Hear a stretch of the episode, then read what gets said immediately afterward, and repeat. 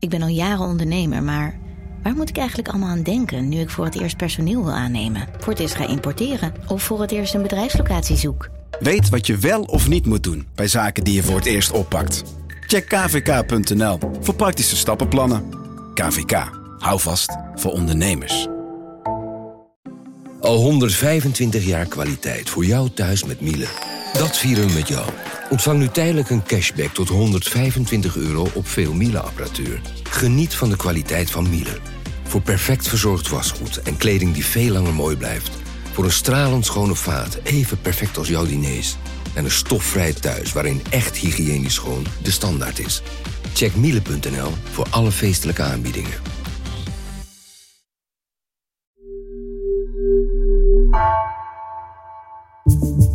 Vanaf de redactie van NRC het verhaal van vandaag. Mijn naam is Floor Boon.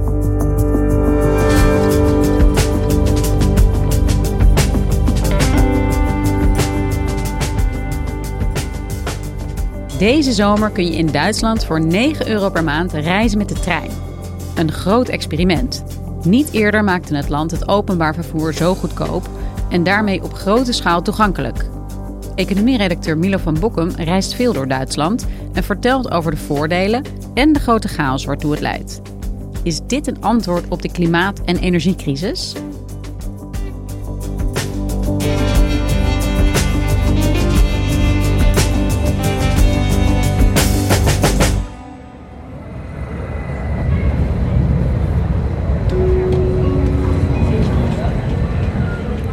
Het is nu over zeven en ik ga beginnen aan mijn reis naar Mainz. Het gaat als het goed is ongeveer tot en met twee uur s middags duren. Het wordt hopelijk een mooie reis langs de Rijn, door het Rijndal en langs Keulen met uitzicht op de kathedraal. Ik was dit weekend met de trein eh, naar Duitsland. Ik was op weg naar de stad Mainz, niet zo ver van Frankfurt. Want ik wilde daar graag de Romaanse kathedraal zien. Ik ga deze zomer eigenlijk bijna elk weekend met de trein naar Duitsland. Want je kan daar deze zomer heel goedkoop reizen. Al het openbaar vervoer kost uh, 9 euro voor een hele maand. Maar er zijn heel veel uh, mensen die dat deze zomer doen. Zodra je grens overgaat, uh, kom je eigenlijk echt tegenwoordig in een hele andere wereld terecht. Waar het openbaar vervoer massaal gebruikt wordt. Het is nu half elf op Duisburg. En hier had ik eigenlijk in de trein moeten zitten naar Koblenz. Een hele lange, directe trein. Maar die is uh, uitgevallen. Dus ik ben nu met heel veel andere reizigers op een andere trein aan het wachten. En toen kwam de vervangende trein. Uh, toen gingen de deuren open en daar stond eigenlijk één grote mensenmassa op beide verdiepingen van die dubbeldekker al in de trein helemaal vol. Uh, ja, dus ik met al die andere mensen op het perron een beetje zo rennen langs de trein op en neer op zoek naar nog een plek waar, uh, waar je erin kon. Maar die was er eigenlijk niet. Dus toen gingen de deuren weer dicht met heel veel moeite. dat gaat ook niet zo makkelijk als er heel veel mensen in staan. En toen reed die trein weer weg. De trein die ik moest hebben was vol. Paste er niet meer bij, dus nu proberen we een nieuwe optie. Maar ook dit perron is aardig vol. En je ziet dus dat in Duitsland deze, uh, nou ja, deze actie dat dat leidt tot nou ja, totale chaos. Nächster Halt, Duisburg Hauptbahnhof. Planmäßige Ankunftszeit 18.36 Uhr, heute 18.45 Uhr. Het is nu vijf over half elf s'avonds. Ik zit in de hotelkamer in Mainz. Ik ben uiteindelijk twee uur langer onderweg geweest dan gepland. Ik was hier ongeveer om half vijf smiddags. Maar ik ben uiteindelijk wel aangekomen in Mainz en heb hier lekker door de stad gelopen en de Romaanse kathedraal bekeken. Ja, Milo, jij bent economie-redacteur en jij reist graag met de trein. Deze zomer, zoals je vertelt, vooral graag in Duitsland. En dat is dus spotgoedkoop. Um, ja, waar, waarom vertel je ons hier dit? Ja, omdat ik het een heel interessant experiment vind om uh, drie maanden lang het openbaar vervoer min of meer gewoon gratis te maken. Een gigantisch groot experiment met openbaar vervoer zoals we dat in Europa eigenlijk nog nooit gezien hebben. Uh, kijk, in Luxemburg is het openbaar vervoer al langer gratis, al een paar jaar. Maar ja, dat is een heel klein land. Er werd eigenlijk nooit serieus over nagedacht om dat in een groot land als Duitsland ook in te voeren. En dat is hier uh, opeens wel gebeurd. En je krijgt dus eigenlijk een heel interessant inkijkje in een parallele wereld waarin uh, nou ja, transport per trein, per bus, per metro uh, of per tram gratis is. Ja, echt wel heel interessant. Ook in het licht van de klimaatcrisis, ja. hoge energieprijzen, oplopende inflatie. Is dat ook de reden dat Duitsland heeft besloten om dit te doen? Ja, dat heeft alles hiermee te maken. Uh, de manier waarop deze actie tot stand is gekomen is best wel opmerkelijk eigenlijk. Want het is allemaal vrij uh, last minute en plotseling uh, gebeurd. Dus dat, dat maakt het nog extra interessant dat je dus zoiets groots doet en er eigenlijk helemaal niet heel lang over nadenkt. Het komt omdat de regeringscoalitie in Duitsland is best wel breed. Die loopt van de rechtsliberale FDP naar de ja, linksgroene, de Groene. En op een zeker moment is besloten om de accijns op benzine wat te verlagen, omdat die, dat die prijs heel erg opliep. Uh, in de inflatie door de energiecrisis. En toen hebben de Groenen op een gegeven moment binnen de coalitie aan de bel getrokken en gezegd: ja, wacht even, als we autorijden uh, financieel gaan steunen, dan ook het openbaar vervoer gebruiken. En toen is eigenlijk eind mei, uh, maar een paar weken voordat deze regeling in zou gaan, op 1 juni, is heel plotseling besloten: oké, we maken elke maand het openbaar vervoer uh, 9 euro. Ja, en uh, iets waar veel mensen dankbaar gebruik van maken, zoals ja. jij ook. Je zei al, je zag heel veel massa's daar in die treinen. Ja, hoe, hoe pakt het uit in de praktijk? Ja, ik kan iedereen aanraden om een keer over de grens een kijkje te gaan nemen, want je weet eigenlijk niet wat je ziet. Overvolle perrons, uh, uh, stations waar je lang moet wachten op de roltrappen om die te kunnen gebruiken ja, je ziet uh, treinen waar uh, mensen nog in de wc's gaan staan om maar, om maar mee te kunnen. Uh, ik heb één trein gezien op Mönchengladbach waar op het station opeens vijf mannen uit het toilet tevoorschijn kwamen. Je ziet beveiligers die zijn ingehuurd om de mensenmassa's op stations in goede banen te, te leiden. Soms ook nog op best intimiderende manier, omdat er gewoon zoveel mensen zich op perrons bevinden dat het ook gewoon bijna gevaarlijk wordt. Ja, je, je praat er heel enthousiast over, Milo, maar ik vind het niet heel aantrekkelijk klinken zoals jij het schetst. En met al die massa's en dringen en duwen en trekken, haken er niet heel veel mensen ook af bij het zien van dit soort ja, massa-reizigers en taferelen. Dat is wat van tevoren door critici uh, werd gezegd. Van ja, dit, dit, gaat, uh, dit gaat mis. En dit gaat er eigenlijk voor zorgen dat mensen het openbaar vervoer juist minder leuk vinden omdat mensen die normaal gesproken niet gebruiken, die, die pakken nu een keer de trein en die komen in het totale hel terecht. Maar het vreemde is dus eigenlijk dat het best wel uh, positief wordt ontvangen door uh, veel Duitsers die er gebruik van maken. Ik sprak in de trein naar uh, Düsseldorf een gezin die waren onderweg naar de stad om een dagje te gaan shoppen. En die zeiden tegen mij van ja, wij deden dat vroeger eigenlijk gemakkelijker met de auto. maar nu doen we dat met de trein. Um, darf ik Sie vragen of Sie oft mit dem Zug fahren wie früher oder nicht? Wenn es 9 Euro ist. Wir fahren öfter. Ja, ja. ja. Öfter, ja. Hier die Adresse. Und auch mehr, mehr äh, weniger mit dem Auto, oder? Ja, äh, ja, ja. ja. Er zijn 30 miljoen van die, van die tickets verkocht. En ja, wat je dus ziet is echt een bizarre stijging. Want uh, op, op ritten tussen de 100 en 300 kilometer is, is een toename van 46 procent. Dus dat is eigenlijk gewoon uh, toename van de helft. En uh, op ritjes tussen de 30 en 100 kilometer dus dat is, dat wat korter. Dan uh, is de stijging zelfs 60%. En ja, als mensen meer in de trein gaan zitten, dan gebeurt dus ook eigenlijk wat je op straat verwacht. Dan neemt het aantal files af. Uh, uit de eerste analyse van uh, TomTom, navigatiebedrijf. Die hebben allemaal data geanalyseerd over de drukte op de weg. En die zagen dat in 23 van de 26 Duitse steden waar ze gekeken hebben, dat de reistijden per auto korter zijn geworden, omdat het gewoon rustiger is op straat. En eigenlijk valt het mij ook wel op dat. Kijk, mensen gebruiken dit ticket vaak voor eh, wat kortere afstanden, dus om in de stad te komen. En dan zie je dat mensen eigenlijk ook wel genoegen nemen met staan of uh, met even wat langer wachten op een, op een volgende trein. Mensen lijken wel in staat om te beredeneren dat oké, het is wel chaotisch, maar ik krijg het wel gratis.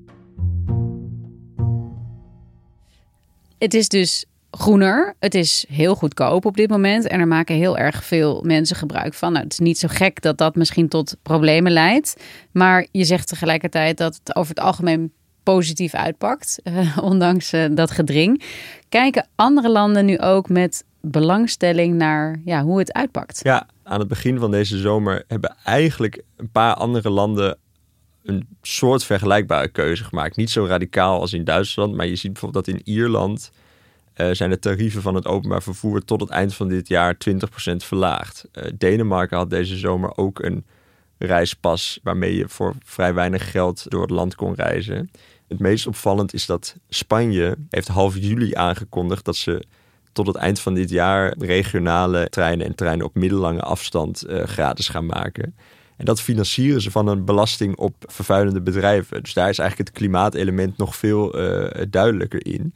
En uh, Duitsland denkt ook na over een toch een vorm van verlenging uh, van dit ticket. Nou, niet, niet zo goedkoop als nu. Hè. Dus ze worstelen een beetje met hoe kunnen we een balans vinden tussen wel goedkoop, maar niet die totale chaos die er nu soms is. Maar dat wijst wel op een soort nieuwe manier van denken in verschillende Europese ja. landen.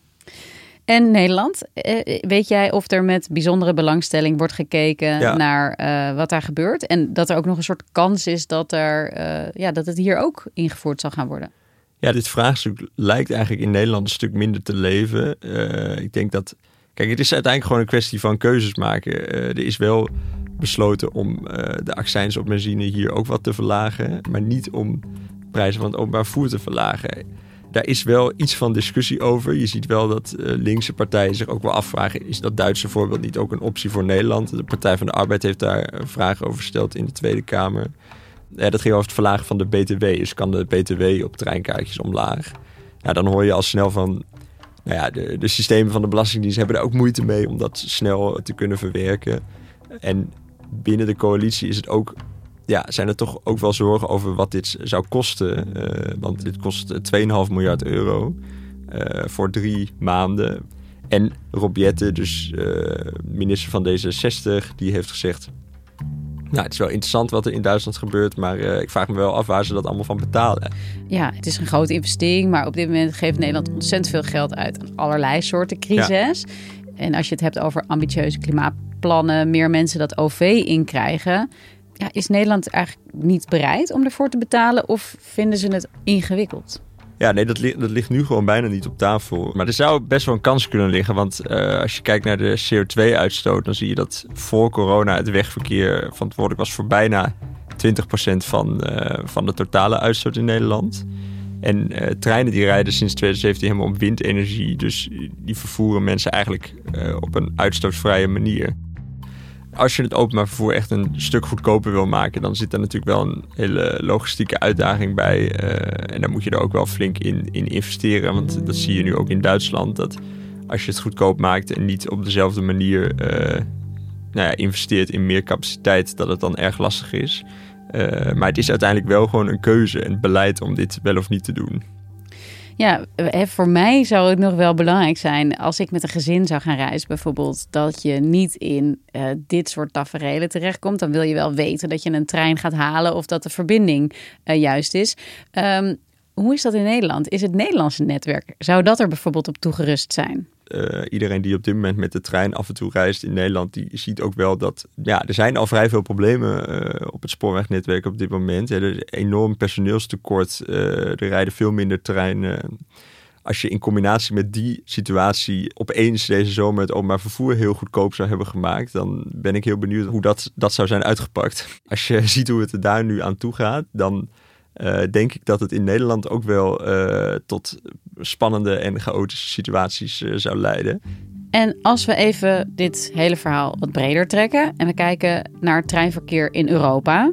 Um, veel internationale verbindingen zijn ja, de afgelopen jaren heel erg de nek omgedraaid.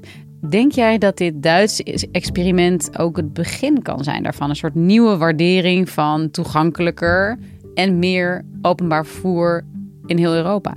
Kijk, er, vindt al langer een omslag plaats in het denken over goede mobiliteit. En dat gaat vaak over, over vliegtuigen en hoe je met internationale treinen en met nachttreinen uh, ervoor kan zorgen dat mensen minder snel in het vliegtuig stappen. er wordt veel gepraat over vliegschaamte. Er wordt nagedacht over heffingen, CO2-heffingen op, uh, op vliegverkeer.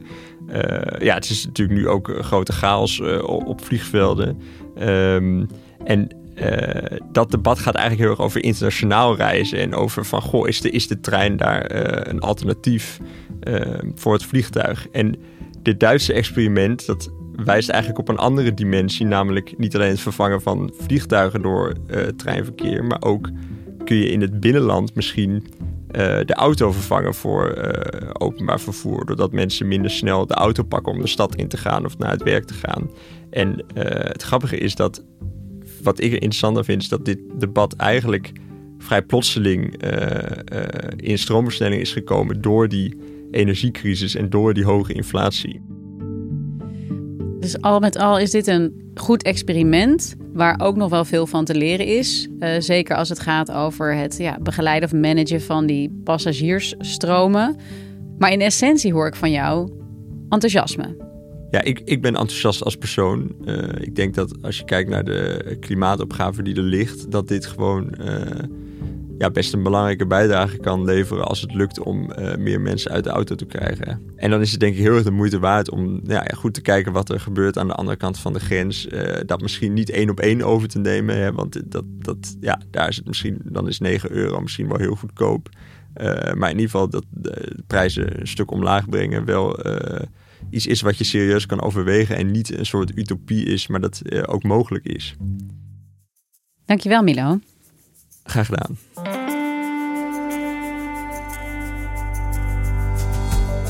Je luisterde naar vandaag, een podcast van NRC. Eén verhaal, elke dag. Deze aflevering werd gemaakt door Mila Marie Bleeksma, Mandela van den Berg en Bas van Win. Dit was vandaag. Morgen weer.